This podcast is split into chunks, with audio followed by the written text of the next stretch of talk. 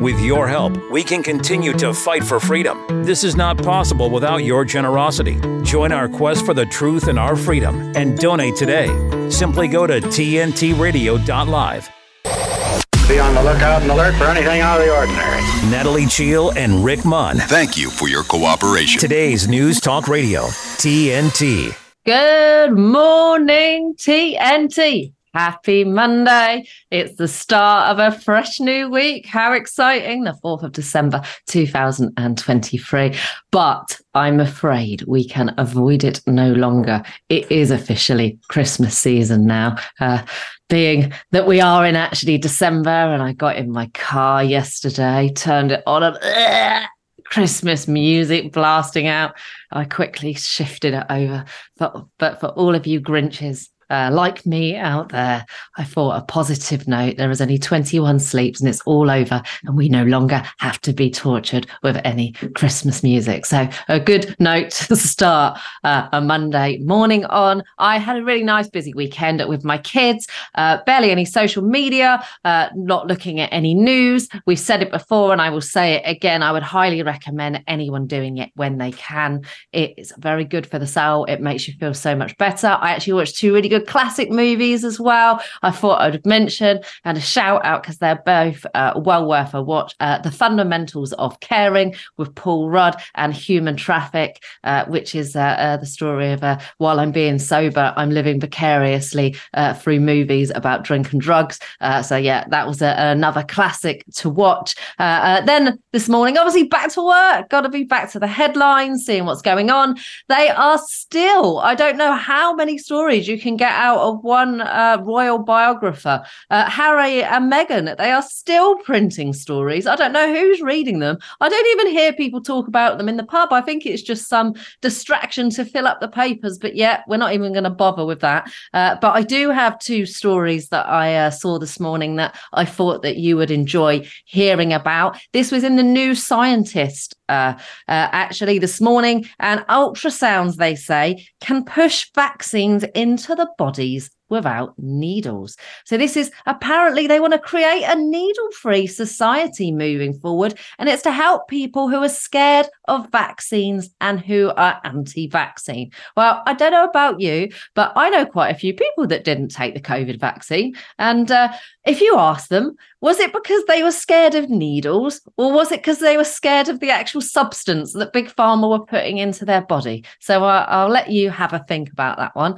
And uh, breaking news as well at 8.45 this morning uh, was worth mentioning. Uh, Culture uh, Secretary Lucy Frazer is concerned that the uh, planned rise in the BBC license fee is very high amid fears it could be scrapped. For those of you that don't know, there is a 9% rise planned going from £159 to £173.30. 400,000 did not renew their license fee last year. And with the planned rise, she said, I think there's going to be a lot more who are not going to pay that license fee. Um, she said, Is it in line with the cost of living crisis?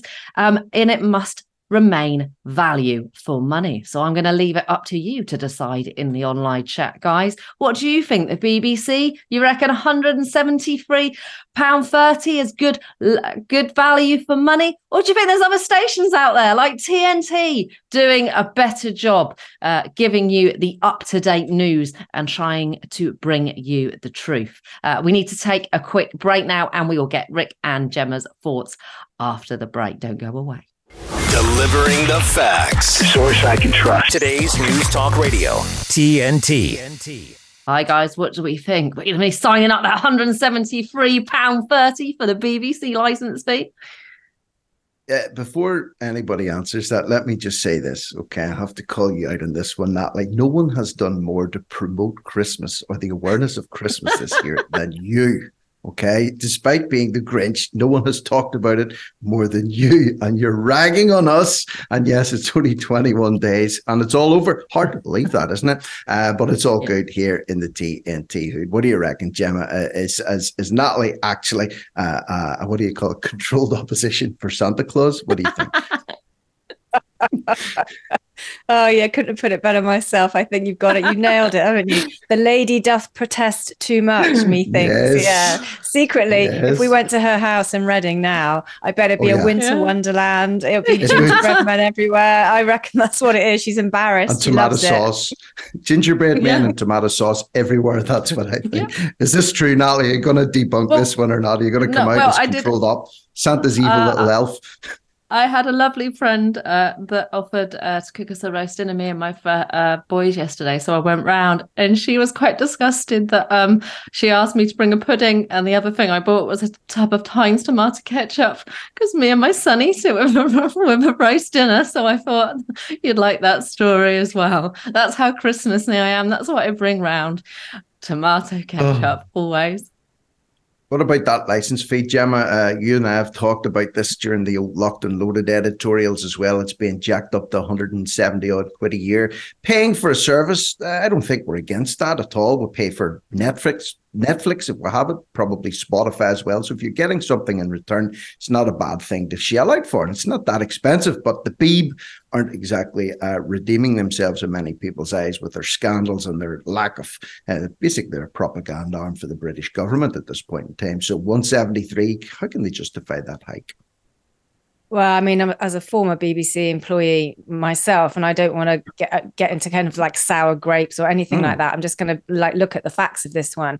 Um, it's whether you're providing a service for everybody in the UK. And uh, there was a survey out last week that have shown that working class people and people from lower socioeconomic backgrounds are just simply turning away from the BBC in their droves, not as a political protest, but just because there's nothing on there that they feel they want to watch. It's uh, proven that they they would rather shell out for Netflix, for Sky, for Sky Sports, um, because it's just they're saying there's no programs on there that appeal to the working class. The only time the working class are depicted in any way is in sitcoms, where they're generally portrayed as kind of like feckless, uh, smoking, drinking, you know, a typical stereotypical uh, image of working class British people, which shows that most of the BBC are completely out of touch uh, with a lot of its audience, which is one reason people don't want to pay. A lot of people, of course, don't want to pay um, as a direct result of the last three and a half years. And as you quite rightly say, propaganda uh, that has come out of the BBC and encouraging us to have things put in our bodies that we absolutely do not want.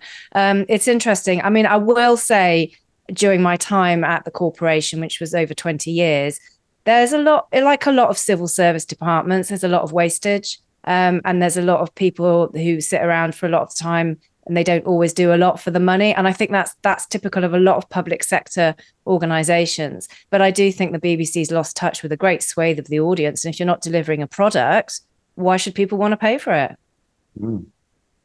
Yeah, and I was going to agree. I hadn't thought of that before. It's very kind of white middle class England. A lot of their programs, isn't it? I know they they try to say like BBC Three and stuff is down with the hood or something, but you know, like it, their programs, it's hardly like you know, if in Netflix or Amazon Prime or something like that, you think, oh, I want to watch that. There's something up and coming, but when was the last time people were like, oh, this thing's coming onto the BBC, you want to watch it? There isn't, is there? So, you know, they're, they're, they're, they're pushing towards their own downfall, aren't they, Gemma? Yeah, and I mean, you only have to say the two. Well, there's four words now, actually. I think that have tainted the BBC. Uh, two of them are Jimmy Savile, and the other Yes. two are Huw Edwards. You know, uh, Huw Edwards, who sat on the nightly news telling everybody to obey lockdown rules, and he wasn't obeying them himself. You know, and the scandal that's developed around that, and he was extremely highly paid with public money. So I think, you know, there's only so much the BBC can kind of do with damage limitation before people just go, really? Another scandal, which we're paying for?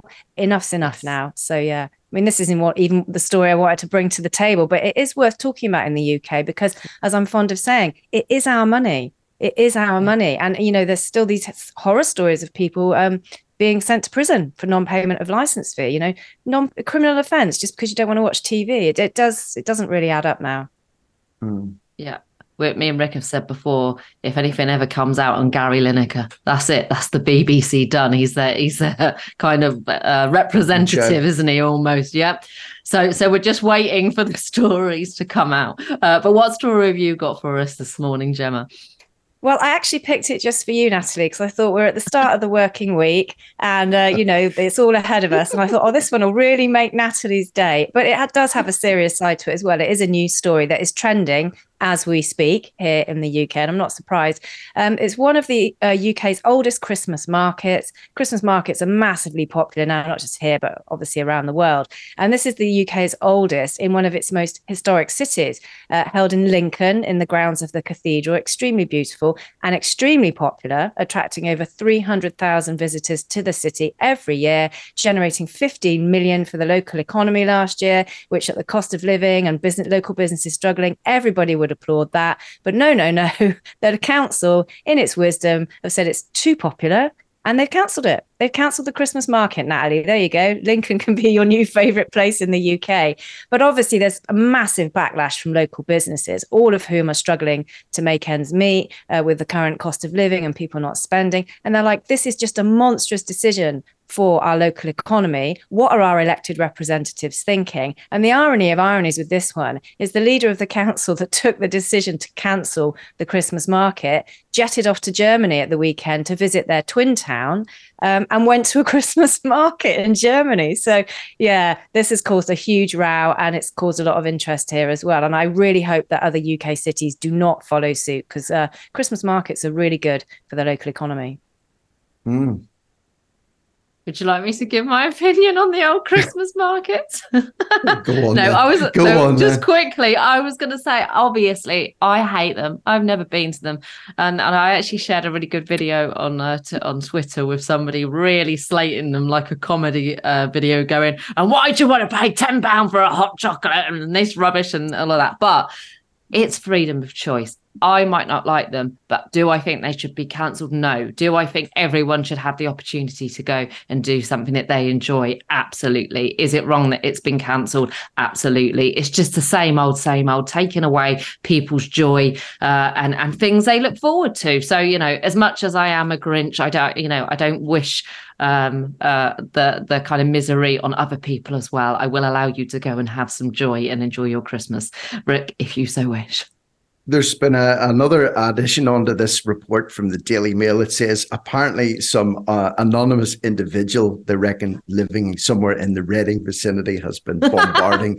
uh, the Council of Lincoln uh, with uh, requests that this be scrapped immediately. So they're following suit. And it's worthwhile noting as well that the guy who actually is the mayor of uh, this council, who's jetted off to Germany, uh, is called Biff Bean. I kid you not. His name is actually Biff Bean. So I don't know. Bish bash bosh. Biff Bean's off. He's off to Germany to, to have a hoolie in his Christmas market while inflicting misery on his own town. So yeah, there you go. He's a lot to answer for. Does our Biff?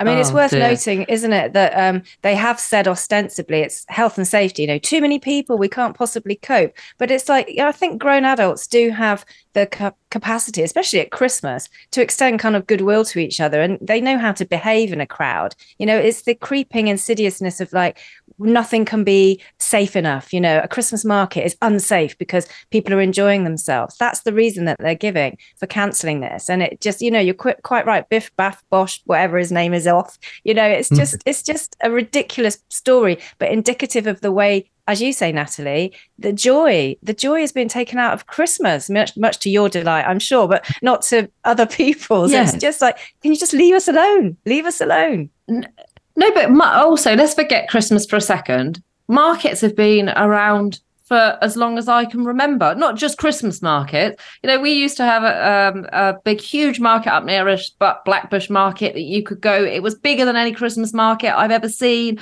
Um, what are they going to start saying that about any crowds? We have now, not just markets, any events, Gemma? Is it going to be like, oh, no health and safety? We've got to ticket this and we've got to have police uh, walking round or security guards to ensure there's a social distance.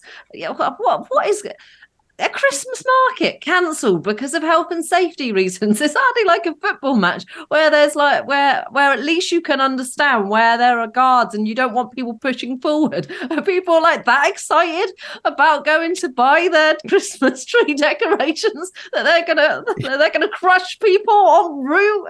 Is that what's gonna hmm. happen, Rick? In Belfast, uh, two Christmases ago, maybe three Christmases ago, when the whole scandemic was on and had the vaccine passports in Belfast, uh, the Christmas market in Belfast, excuse me, was allowed to go ahead, but you were only allowed entry into the City Hall grounds if you had an injection and you could show evidence of injection.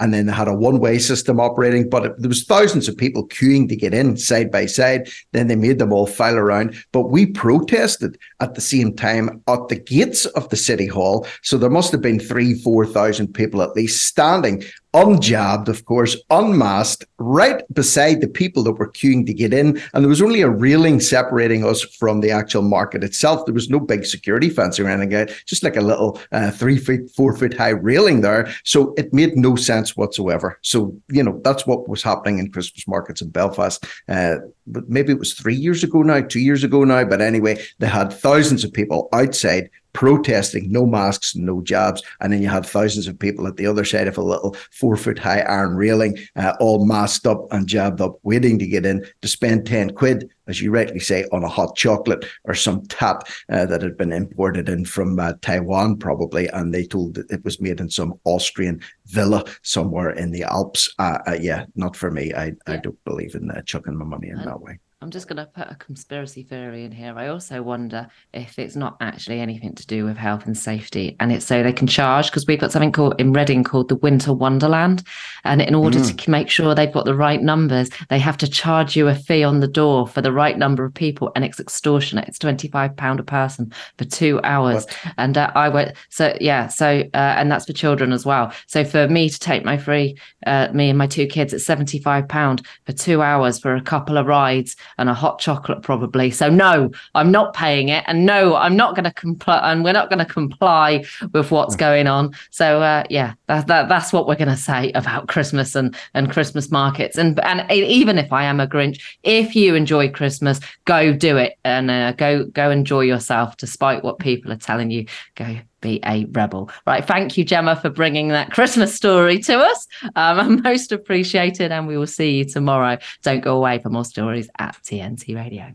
Pervoy Morich on TNT Radio. From June 2012 for BBC, Tony Blair ID cards needed to tackle illegal migrants. Uh, of course, that was 2012. Those ID cards today are is, is digital ID, and uh, Maajid Nawaz, among others, he, he says globalist surrogates pretending to be right populist right-wing influencers against Muslims and immigration are leading you into a trap. It was these very same globalists who opened our borders as part of their plan after invading multiple countries in your name, and of course, it's the same false flag formula. They're creating the problem intentionally because they have a solution that they want for us. So, you know, they got the solution, which is, you know, dystopia. Uh, and then they figure out, okay, what problems can we create to, to get where we want to go? So we want this algorithm ghetto. How do we get it? Flood in illegal migrants, get rid of law and order. And the solution is going to be the algorithm ghetto. And we're already seeing signs of that. Pervoy Morich on today's News Talk Radio, TNT. The Light is Britain's far right conspiracy theory paper spreading hate and vicious lies. No, that's what the BBC say. The Light is the only national newspaper bringing you the real news and informed opinion on what's really going on today. You can subscribe, order copies, submit articles, and read back issues on our website, thelightpaper.co.uk, and see for yourself why the establishment are so worried about the uncensored truth getting out to people every month. The Light Paper. Not for right, just right so far. Thelightpaper.co.uk. A hoax about carbon dioxide in the climate has caused a global energy and economic disaster. Today's News Talk, TNT Radio.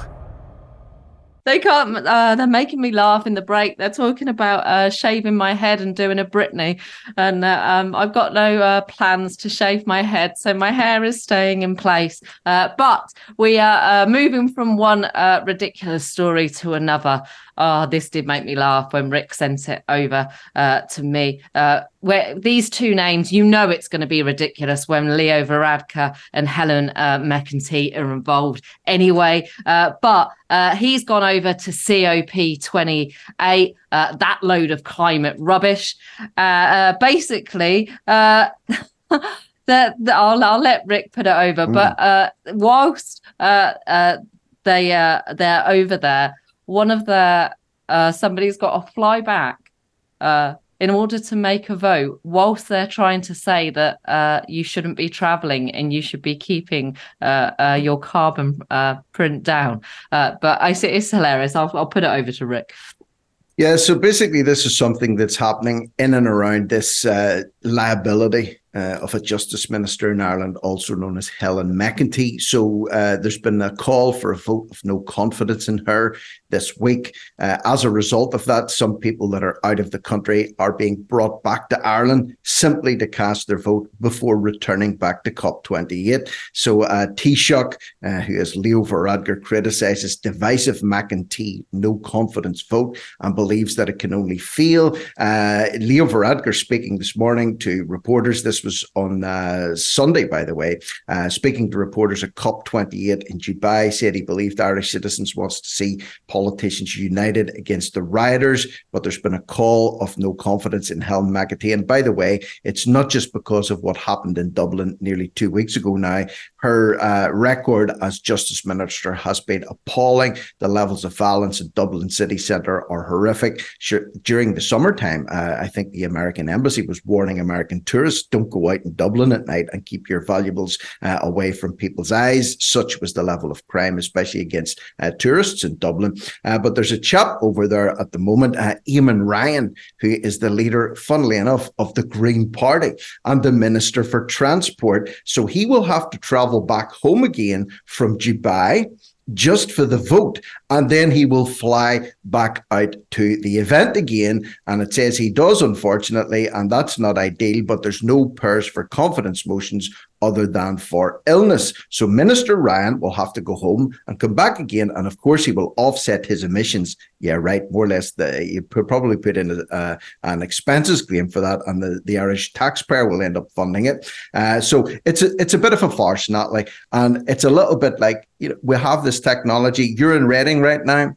Uh, I'm in I'm in uh, Ireland. Uh, we're we're operating out of the Gold Coast in Australia. There's technology right now. It's called Zoom or it's called Skype or it's called anything else that'll allow people to communicate without actually traveling. Why oh why could the Green Party member not just simply link up with a Zoom call and said, I'm not flying all the way back from the Middle East to cast a vote, fly back out to the Middle East, and don't forget, then come home again. So we will effectively have made four longish haul flights simply to attend that nonsense conference and to cast a vote of no confidence or not no, no confidence in the Justice Minister. It's insane it is beyond insulting to our intelligence. You know, like we're expected to to not fly. They're putting this message out to us you know don't don't go on a plane don't have a holiday you know don't use your car as much go buy an electric car. And and and all of these things are open to them. Like you said they can't use a zoom call. They can't mm. verify him um, and, and and take his vote over a a call.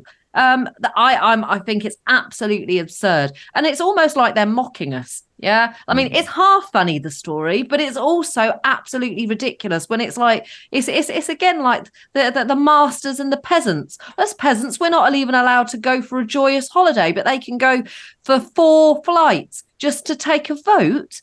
Um, they're, they're taking the piss out of us, aren't they, Rick? Yeah, and it's not just. I mean, Bill Gates was uh, interviewed. Of course, the interviewer was a setup guy. He was only going to ask questions that Gates wanted him to ask. But the same question was put. He said, "Look, a lot of people would criticize you, saying you're banging on all the time about climate change, yet you have a private jet or several private jets that you use to fly around the world uh, and and uh, pollute the atmosphere and one thing and another." And the, to which Gates replied, "Yeah, but what I'm giving back to the world more than offsets any carbon that I'm generating. And then, of course, he says, and of course, I'm pumping billions into this. Uh, so it's justifiable for me to do it, but of course, not to the lowly reporter uh, that was doing the interview or to the lowly listener that happened to be listening in at the same time. So this rules for thee and not for me business is very much in effect. And it couldn't be any more in your face than this story uh, about this Irish Green politician who, ironically, uh, is being anything less than green. Yeah, and and unless uh, we've not really spoken about the conference because I mean, not being funny, I remember COP 26, 27, when yep. now on 28, they seem to be coming mm-hmm. thick and fast. Sorry, but if it's a climate change conference, Rick, shouldn't it be done over Zoom? If you're leading by example, right? Why do you need to all be in one room? Why can't they do what we're doing now um, and talk to each other? You're you're in Northern Ireland. I'm in Reading here in the UK. We're we're not having to meet up every morning to do our No. radio show, right? So if they really meant what they are what they're trying to push, why why aren't they doing their conference over Zoom? Exactly. It makes, uh, and it, the same can be applied when you think about it. A lot of remote working that was done during this pandemic, uh, it showed you that you don't need to travel to London, for example, for a meeting if you can do it over Zoom. And now that the, the restrictions have lifted and places are trying to get back to normal, they're trying to justify bringing everybody into offices again simply for pointless meetings when it was proved that for a period of at least two years that it was a waste of time, it was a waste of money, and it was stressful for people to travel to things that could just as easily be done like this uh, over uh, over the internet. So some people like it, some people don't like it, but the point is that it can be done. And the like of this case, an example, is completely unjustifiable. He could have simply hopped on, done a Zoom call, and been back off again in what five minutes instead of lugging backwards and forwards uh, from Dubai to uh, Dublin. And and it's this the idea of offsetting as well. Now I don't know if it's kind of social Uh, conditioning or predictive programming. This idea of offsetting, but why should Bill Gates be able to offset because he's rich? And me not be able to offset because I'm poor. So I don't have, you know, uh, they're telling me I have to have an electric car, I have to do this, I have to do this, and I haven't got the ability to, because I'm not rich enough to be able to tell them I'm offsetting. Or is the idea eventually of the social credit system and then pushing that idea already on us that that that is the way you will be offsetting you will be rewarded for doing good punished for doing bad maybe that's you know Bill Gates already kind of putting it out there. Well, I get away with it because I do good stuff. So if you add it up over the time, you do wonder if they're they're kind of setting us up for that. The idea that we will have to offset eventually. But uh, let us know your thoughts in the online chat. Uh, we've got to uh, stop this one now uh, for a break for the headlines, uh, and when we come back, uh, we've got a story about rugby to cover here at TNT Radio. Today's News Talk Radio. I like hearing the news. News. A lot of news. TNT Radio News. Top of the hour, every hour. TNT. Matt Boyland here with a look at your TNT headlines. After months of denial, Ukraine's president has admitted for the first time that his country's six month long counteroffensive was a flop, and he's blaming the West.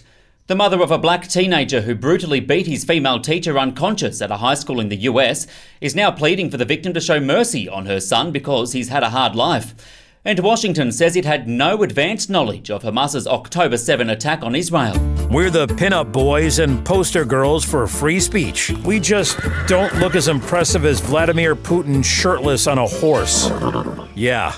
24 7, 365. We never stop sifting fact from fiction, misinformation from the truth, from government overreach to the latest on mandates, big tech censorship to propaganda gone mad. Listen to TNT Radio and get the news and views direct from our expert presenters and commentators anywhere you go. Ask Alexa or Google to play TNT Radio or download the TNT Radio app for free from the App Store or Google Play. Today's News Talk. This is TNT Radio. Yeah, welcome back. Give us a call if you feel brave enough or put your uh, thoughts into our online chat. And remember, you can see our lovely, beautiful faces if you go to tntradio.live. Um, and uh, we are live streaming on YouTube and other places as well. Uh, yeah, this story is an interesting one. I saw this come up um, uh, over the over the weekend, and it's about uh, a bunch of 200 retired rugby players, and they are uh, doing a big legal court case um, over brain injuries. Um, and they're suing three of the sport's governing bodies over neurological injuries, it has emerged. Um, uh, basically, the claimants allege the three governing bodies failed to put in place reasonable measures to protect their health and safety of the players. Their lawyer, Susan Robway, said in court filings the defendants ought to have known the likelihood of long term neurological complications due to cumulative concussion or subconcussive blows to the head. Now, there are some examples here. Steve Thompson revealed in December 2020 he'd been diagnosed with early onset dementia. Former Wales forward Alix Popham revealed his world had been turned upside down due to brain injury damage. Um, and there's lots, lot, lots more others. Now, the reason I brought this story to the table, it's about to me. Uh, whether it's personal responsibility or whether you know do we want the governing bodies to tell us what we can and cannot do because what do, I don't know what these 200 rugby players are planning to achieve. I mean, maybe for a large amount of money, maybe that's what they want. But but really, are you really telling me my son plays rugby? Uh, I take him every Sunday. That they didn't realise that there was a chance of head injuries and concussions at the time. Uh, it's the same with boxing. You know, you take your money, you take your, you, you take your money, you take your chance you know as far as i'm concerned if you want to go into that type of sport you know my son is doing rugby and as a parent i know that there is that chance we've had that you know that conversation if you've had one concussion you have to after that make a really big decision because after you have one concussion, it's much, much, much more serious. You're well aware of that with rugby. So I'm, I'm quite confused by this the, the fact that these retired players are coming forward and saying they never realised rugby was dangerous, Rick. It's a strange court case, isn't it? Okay, uh, this is an odd one. Uh, everything you said, 100%. Uh, you know, it, look at what rugby players do. Uh, it's like American football without the pads and without the head helmets and without the shoulder pads. It's a really, really rough sport. So no one can look at a game of rugby, Natalie, and say, well, I didn't think it was going to be dangerous. When you see, you know, 18, 19 stone men running at you full tilt with the sole aim of driving you into the ground with as much brute force as possible, you know, what do you expect? Of course, there's the possibility that you'll get injured. Now, I think the problem is this.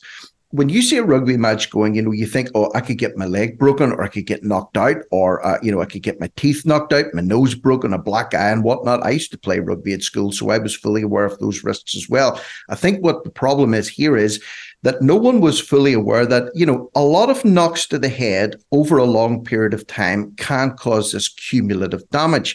And whilst it seems obvious, especially with boxing as well, you know, you're constantly getting hit in the head. You know, some boxing matches, 10, 11, 12 rounds, you think the amount of times uh, you get hit in the head with that, with a professional boxer throwing at full force. You may not get knocked out you may go the distance in the fight, but the fact of the matter is you're still taking a little bit of brain damage every time he punches you or she punches you in the head. So, yes, people go into that knowing risks. But I think back in the day, there was never anybody set us down, for example, at school and said, look, it's obvious here uh, that you could get your leg broke or your teeth knocked out, but be aware, just be aware that this could cause long term damage by getting constantly, your brain constantly jarred through hard tackling, etc. And at the end of that, if you still want to go out and play the rugby, then crack on with it as long as you're fully aware of what the risks are. But I think this is like a sleeper thing. Uh, this is something that accumulates over time. So you may never have had a leg break. You may never have had your teeth knocked out. You maybe even never have been knocked out completely on a rugby pitch. But if you've been playing for a long, long time and getting jarred all the time, maybe, just maybe down the line, you could be setting yourself up for some brain injuries or Alzheimer's or whatever it happens to be. So I don't know exactly, as you say, what the motive behind this is. It could just simply be raising awareness of this awareness of this because uh, my uh, nephew uh, plays rugby at a very very high level. And my little niece. She started into it as well. So they know what the story is but i'm just thinking have they been told look you may develop long-term neurological effects if you you know if you're playing from such young age? I don't know if that's told to the younger generation of players or not, but maybe it should be. I mean, maybe. what do you think? May, I mean, maybe there is that possibility. I mean, we know that in boxing, there is no way you'd be able to bring this uh, legal uh, fight through boxing. Uh, because mm. everybody knows that. But I'm I'm wondering, like you said, if some of these players are saying, you know, we knew it was dangerous, but we were never yeah. told that uh, oh the cumulative uh, damage uh, that that concussions and hits to the mm. head can do. My problem is, you know, where do we go from here? If they win, um, I mean, it, it does say uh, here that um, it's going to take another year till it fully goes to court. Uh, they're, they're going through a litigation process. So this isn't going to be a, um, a, a, quick answer here. Uh, but what do you do if they win? Do you ban rugby? Is that what we do? Do we do we start making it a non-contact sport? Do we have to then sign waivers? So so if you then sign a waiver and someone some does somebody does something awful to you, that that then you're not going to be uh, responsible. It, it's right. It's, it's I guess if it ever goes to court, they've got to really decide: did those players really not know that that long term concussions over amount of time could cause neurological damage because I just can't imagine that they don't. Um, I've got a good friend who was playing rugby um, at a, a, reasonable level. Uh, he had an exceptionally bad concussion. Um, he had a second one, and they literally said to him, We advise you at this point, please do not go back and play rugby. If you do yeah. so, it is against medical advice, and you do it um, at your own personal responsibility. A third con- serious concussion could mean serious brain damage. He has continued to play, by the way, and has chosen to do that. So, you know, and he he takes uh, responsibility for that. But I just not sure I believe these players didn't know at that level, Rick. I can understand maybe boys at school, girls at school playing it and not realizing, but you're really telling me at that level, um, and with with the medical uh, doctors behind them and all the money that they didn't realize that there could be some neurological damage. I'm I'm, I'm not buying it. I'm afraid, and I'm I'm, I'm wondering if some of them uh, are, are pushing for a lot of money, maybe, and there's finances here, maybe. And now they're out of the game. I don't know don't forget as well, you know, the, the, sadly this does happen and people do get injured, but you got to remember as well that there's thousands and thousands, if not tens of thousands of people playing rugby at a recreation level, maybe a little bit like your son. He may go on to high level rugby. He may just yep. uh, use it as a as, as a way to keep fit, get out of the house and be active at the mm-hmm. weekends, maybe never take any major damage. So there's thousands and thousands, tens of thousands of people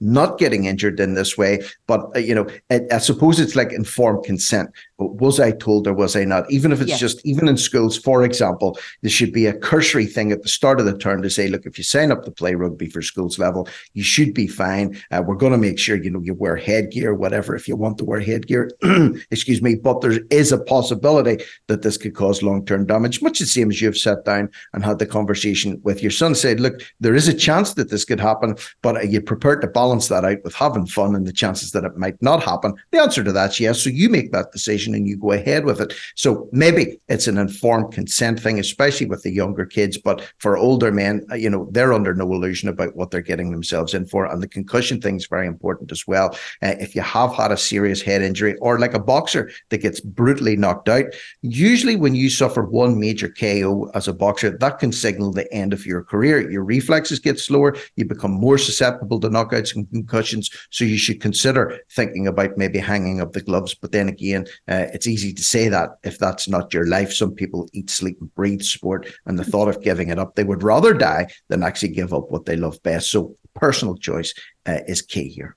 Yeah, I think I think if anything that comes out of it, I hope that it's more that uh like you said that you know like an informed consent maybe there'll be more mm-hmm. knowledge put out about it i still think at that level they absolutely knew um uh the risks uh but i remember watching a fight with um uh chris uh eubank um, a junior and Nick Blackwell. And uh, Nick Blackwell was knocked out terribly. Um, it was absolutely horrific to watch. Uh, got taken off. He's now got severe. Uh, well, he's not got severe brain damage, but he can never have another fight because the concussion was so bad that if he were to be knocked out again, and then he said it's broken his heart not being able to go back to boxing. But that is what happens. And he's also said if I could go back, I would do it again. I love that sport. It was my life. So you know oh. that's the other thing. You if these people push too hard, you'll be taking away these sports in the end. If you want to really go to PC and health and safety, be very careful what you wish for because these sports could be removed entirely.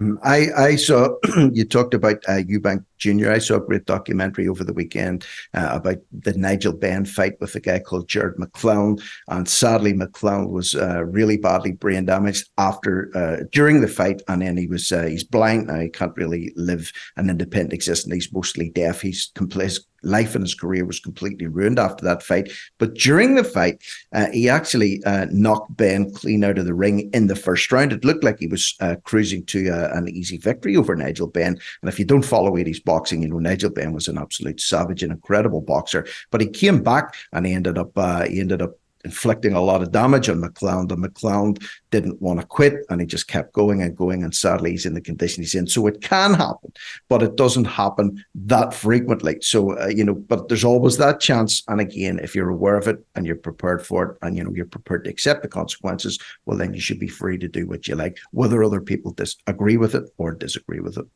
Yeah. And if you don't know much about boxing, go back and watch the Nigel Benn uh, Chris Eubank Senior fight. That was definitely a, a one to remember. Uh, we're going to take a quick break. Uh, we've got more stories to cover here at TNT Radio when we get back. With his expert analysis and opinion, this is TNT Radio's Timothy Shea. These are parlous times for liberty in the United States and for the Constitution and the rule of law. House Republicans have joined with their Democrat colleagues to oust Republican Representative George Santos, only the sixth member to ever be removed from the lower legislative chamber. Three were removed in 1861 after they joined the Confederacy, and the other two following their convictions of the crimes of which they were accused. Santos has been accused of fraud crimes but not convicted. This is a premature, preemptive strike by Republicans on one of their own, and it sets a dangerous precedent. Now, I hold no grief for George Santos. He seems, quite frankly, like a wingnut. But it's up to the constituents of his district to remove him from office, absent a criminal conviction. This is just one more episode in the long history of Republicans bowing to Democrat will. It seems as though when Democrats win elections, they get their own way. And when Republicans win elections, Democrats still get their own way. This is why we're so upset with the Republican Party. Grow a pair, stand up, and say no to the other side. From MAGAInstitute.com, this is Timothy Shea for TNT Radio. When the world's endangered animals need help most, when their lives are at greatest risk, when they would otherwise be lost, the International Fund for Animal Welfare is there, taking action to rescue the animals we love to protect them and their threatened natural habitats. But the danger to animals the world over is growing, and the need for your help has never been more urgent. On land, you'll help stop poachers from threatening and killing elephants and big cats for the illegal wildlife trade. In the oceans, you'll help rescue dolphins, whales, and seals from deadly hazards. And you'll help rescue, rehabilitate, and release vulnerable animals when disasters strike. Here at home and around the world, we can't do this work without you. See how you can help animals and people thrive together at joinifaw.org. The conversation continues with Rick Munn and Natalie Cheale on today's News Talk, TNT Radio. Yeah, welcome back. Uh, this is a story uh, from Belfast. Oh, we've seen it uh, before we had one in Reading, uh, but now Belfast has its first permanent Pride crossing. Uh, it's been unveiled at the Kennedy Centre in the west of the city. Uh, the permanent fixture is to show support for the LGBTQ plus community. Um, it's been unveiled, but rather than just talk about that, we wanted to talk about the legalities really, because they they're, they're, putting these Pride crossings up. we saw them in London. We saw that horses can't cross them. There was uh, horses have got a real problem with it, um, uh, which which um, in London was a problem. Um, and people in the comment section, so this put got put on X, and people have made some really good um, comments. But there was also a story in the Times from 2001 that says rainbow zebra crossings are dangerous for disabled people and children. So in effect by putting up this crossing is discriminating against others when it's supposed to be about equality, mm-hmm. Rick, um, mm-hmm. and not discriminating. But actually, poor blind people can't use these crossings. So, mm-hmm. what should they be putting up legally, morally, and ethically? Absolutely not. And, and sadly, this is the first one of these uh, abominations to be painted across uh, the roads in Northern Ireland here. And when I say abominations, it's an eyesore to begin with. And number two, it doesn't serve any purpose whatsoever except the virtue signal. I have no problem with supporting LGBTQ plus rights if that's what you want to do, or as a business, if you want to stand by those people and support them, then that's your business to do that. It's your prerogative and it's your priority to do that. But you don't need to blow it trumpet about it. Here's an old fashioned concept. How about we treat everybody with love and respect and dignity, irrespective of their age, their gender, or their sexual orientation. We don't have to come out painting flags everywhere. Uh, the flags that constantly get altered, by the way, because it's not just the LGBT uh, flag now. Of course, they've added the white, the pink, the brown, and the uh, the the purple chevrons on there now. And the legalities of this as well, not as you've said. I'll, let me just uh, read out a few comments, if I can, here that was put underneath this post that was reported on in the Belfast Telegraph. Number one, Maxi says discrimination against blind people, as guide dogs find these extremely hard to process. Uh, another chap, Peter, said it will be interesting to see if this has an effect on road safety. I'm not sure I would trust drivers to give me priority on it as a pedestrian. Also, there seems to be an issue with the visually impaired and guide dogs, which is what you've also pointed out. Uh, Maxi says, was an impact assessment done on how this will affect sight impaired people? Uh, Neil Gibson said, no shopping centre or business with one of these uh, gets my It's as simple as that. And uh, other people are asking, what happens if someone gets knocked down in this? And very importantly, uh, G. Gallagher said this goes against the zebra, pelican, and puffin pedestrian crossings regulations and general directions for 1997. So there is no legal right for a car to stop for anyone that's on that crossing. Technically speaking, they can keep driving even if somebody's on it. It is not a legally recognized pedestrian crossing. So when you think when you take all that into consideration, you ask yourself a question: Are these people insane for adding this in here in a busy shopping centre in West Belfast? What the hell are they trying to accomplish other than scoring a few cheap virtue signalling points? Yeah, absolutely. Um, yeah, so essentially, like we said, it's not it's not in the highway code. Um, if you're talking about a zebra or a pelican, uh, a pelican or puffin crossing, they have to be black and white. So if you were to run over someone and actually take it to court, it in terms of legalities, you don't have a legal reason to stop a crossing that's multicolored. So they haven't changed the law, Rick. So, um, by the way, I'm not, for instance, for, for no moment telling you, please go run someone over on no. the multicolored crossing. You know, I, I value all life. Um, about whatever color you are, whatever gender you are, whatever uh, whatever sexuality. Yeah, uh, please please don't run people over just because uh, I've told you uh, there's no legal reason to do so. But if someone was to go to court, as far as we can tell, and I've checked uh, that particular um, uh, regulation, the zebra, pelican, and puffer Puffin pedestrian crossing regulation and general directions 1997. I went in, I checked, it's definitely real. He wasn't lying, and, and it certainly doesn't cover any multicolored uh, crossings. So I don't really know how they're getting away with it, Rick. Uh, and uh, but then again, how are they getting away with a lot of things in 2023? Well, it's that old saying as well, isn't it? It's easier to ask for forgiveness than it is to ask for permission. So maybe they just said, you know what, stuff this, whether it's legal or not, or whether it breaks regulations or not, we're just going to put it on there. We'll generate a lot of publicity for our shopping center. And but I think this is going to backfire on them because the, the massive amount of feedback that was available on this article, which is run by a famous rag in Belfast called the Belfast Telegraph, uh, the overwhelming feedback was negative. And it wasn't actually so much to do with with uh, virtue signaling, it was literally this could this could get people injured or killed, or this is going to discriminate against blind people or people with visual impairments. It wasn't even to do with the the flag itself or what it stood for. It was the fact that this could be actually cause a fatality. That's what people are up in arms about, and rightly so. The virtue signaling side of it uh, is just another layer to the cake. So it's it's a madness, Natalie. But again, they've just plowed ahead and did it. You know, if if we're aware of these issues, if we're aware of these things, don't tell me the people uh, that decided to paint these lines on weren't at least conscious of the fact that this could be problematic for the visually impaired uh, people with guide dogs, or potentially uh, it's breaking the law. Yeah, absolutely. Uh, so, um, yeah, I would say uh, you know, keep making people aware as well. Um, you know, get get get that information out there so other people know because these local con- councils are funding. They're fu- they're literally funding something that's illegal in it, you know, and and taking our money that could go elsewhere, um, and uh, talking about uh, money spent which uh, could go elsewhere rather than being spent on multicolored crossings. I found two very sad stories over the weekend, um, and this is about uh, mental health care in the NHS. So whilst they are deciding um, in many councils to uh, paint lovely colours on a road crossing. Uh, we've got actual hospitals who are basically being neglectful, and there are two teenagers that have died.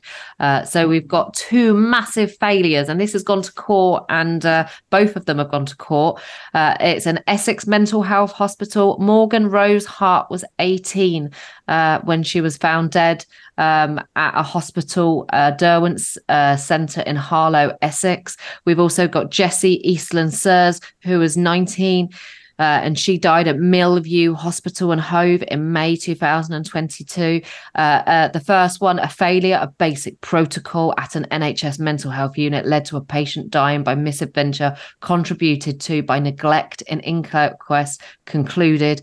And uh, the the other woman, uh, they said uh, there was a systematic failure in health and social care. So, you know, I wanted to put that against whilst they are painting multicolored things on a road, teenagers are dying in mental health hospitals because there are systematic failures and not enough uh, training, staff, um, just money getting put to look after people who are mentally unwell, Rick. And sadly, to link the two up, uh, even indirectly, uh, we we know and we've covered you know, for a year and a half or more here together here on uh, TNT radio, uh, how, you know, if kids are confused when they're teenagers, because I don't know about you, Natalie, but I was a very confused uh, teenage boy. My head was yes. all over the place. I didn't know whether it was coming or going. Uh, you know, you brought up the subject brilliantly in the past to say, you know, if you'd suffered from an eating disorder, maybe anorexia, yeah. nobody would say, okay, well, we're going to help you along that path. We're going to help you to stay thin in your eyes. Uh, that wouldn't even be considered. That would have been a criminal act. But now the kids are coming uh, to doctors or teachers or maybe even parents and saying, look, I, I think I'm confused. I think I might be a boy. I think I might be a girl. Instead of saying, okay, let's sit down and talk about this, or maybe uh, you can talk to a specialist counselor or whatnot, and uh, we'll talk this through. Say, okay, that's fine. Let's encourage this. And it's leading to a lot of confusion amongst young people, which is really contributing to a lot of mental health, health crises, especially among those who have actually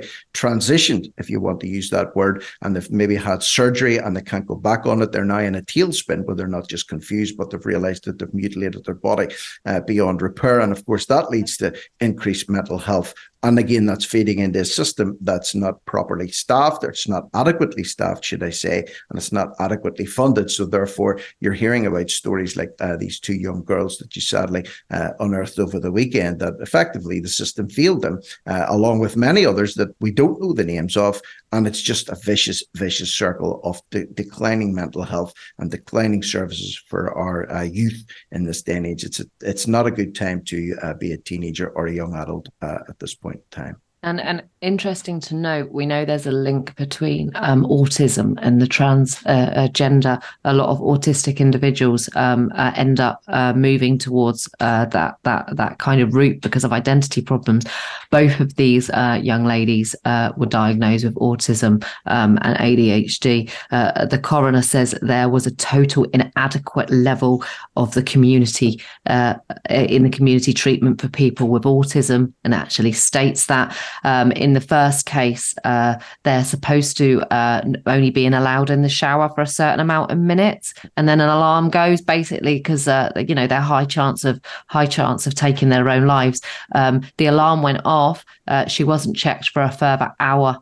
Um, she was uh, supposed to be checked immediately. Uh, so uh, obviously she had the time um, and uh, they weren't following protocol. In the second uh, case, Uh, uh, she sadly took her own uh, took her own life um, basically uh, because it was horrific. There, there were times she was left in urine soaked sheets, um, incontinence ba- pads, left without any food. Horrific neglect in this case. So you know, uh, it, it, you know when it, I, that's what makes me so angry when you read these cases. These young ladies were only eighteen and nineteen, and yes, they had significant mental health problems, but their life could have been drastically improved. Mm-hmm. And if I, I think if you asked you know, n- you know, 99.9% of the general public, would you rather that money gone on to helping these two girls or would you like it to see painted, mm-hmm. uh, painted on the road uh, to to help the LGBT community. Even people within that community would have rather it been spent in helping these girls, Rick.